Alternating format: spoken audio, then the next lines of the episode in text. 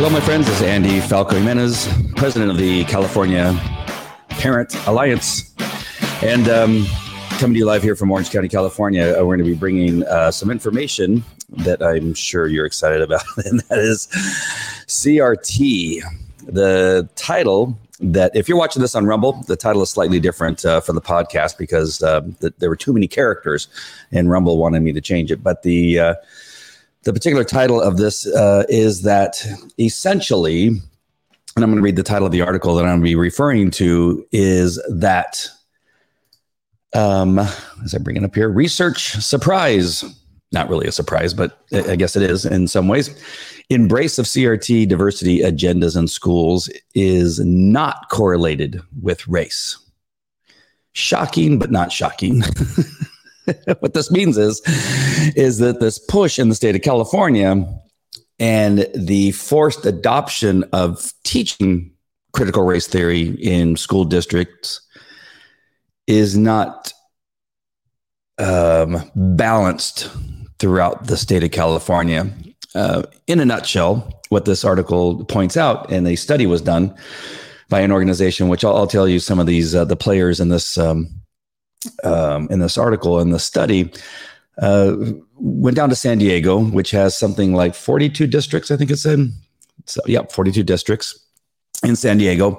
They, uh, you know, uh, you know, found out the racial makeup, the demographics of each one of the school districts, and found that the fewer black children, or in this case, what it's called is uh, URMs, which means underrepresented minorities, which are Hispanics, Blacks, Hawaiians, and Native Americans, but not Asians. All right, just Hispanics, Blacks, Hawaiians, and Native Americans, that the percentage of URMs is lower in the districts where CRT is more prominently pushed and more of the uh, agenda from the, you know, the, uh, the, the most racist curriculum is pushed in the non URM schools, but in the schools that have a higher percentage of URM, less of this curriculum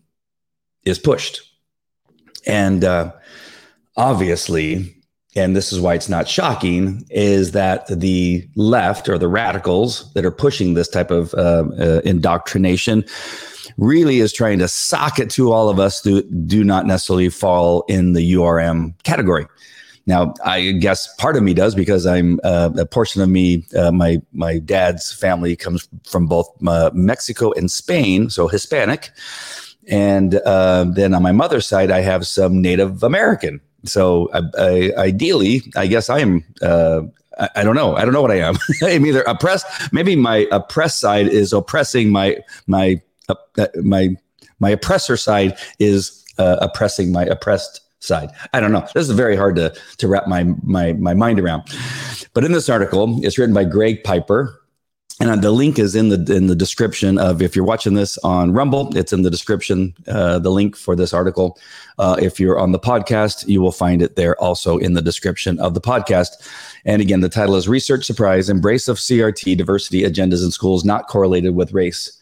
And uh, I'll go ahead and read uh, the first two paragraphs because there's some acronyms in there that I believe are going to be important for you as a parent in California is to uh, know what they are and know what they mean. All right. So in this first uh, paragraph, it says, as, as school districts' racial and ethnic diversity does not reliably predict its affinity for critical race theory in the curriculum and diversity equ- equity and inclusion policies. Now, uh, according to research by a group that promotes race blind policies, in that in that uh, you know they, they didn't they forgot the rule that you have to write articles uh, so that second graders can read it because this is obviously an attorney or somebody that uh, you know has a very large uh, vocabulary wrote this article. Um, most of you understand it, but people like me, you know, you, you gotta you gotta kind of bring down these words a little bit because I did go through a public school, and this is one of the problems.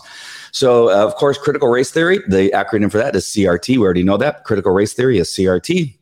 In the curriculum, uh, and then it enters into diversity, equity, and inclusion, which is the acronym for that is DEI. CRT and DEI will be used throughout this article. DEI again means diversity, equity, and inclusion policies, which essentially is another way of saying CRT. So if you hear DEI, they're talking about CRT. They're talking about CRT, they're talking about DEI policies. All right. Uh, in the second paragraph, uh, the uh, Californians for Equal Rights Foundation, which the acronym for them is CFER, CFER, the Californians for Equal Rights Foundation, studied 42 districts in San Diego County, home to some of the fiercest battles over school racial issues in recent years, and published rankings. Uh, there's a link for that in the article. Based on their implementation or prohibition of CRT and DEI, it also studied one of uh, one in San Luis Obispo County. All right, I'm gonna I'm gonna skip on down, and I'm just gonna hit the um, the important part down here lower in the article, and that is in some of these makeups, uh, in some of these uh, school districts, in the, uh, for instance, in the Del Mar Union Elementary um, uh, district, Del Mar Union Elementary, there's a 12% URM, right? So underrepresented minorities, right? And so that's 12%. But the push for CRT is at its highest in, in one of in that school district, which only or in that district alone, which only has 12%. Uh, then we have Solana Beach, 14%, uh, San, Di- San Dieguito Union High, which is 15%, and the highest in this, and there's a number of others, but the highest is Alpine Un- Union Elementary, which is 30% which have uh, uh, you know a strong um, push for CRT, and uh, and so this is really where um, we we begin to see the problem where it is being pushed on these organizations.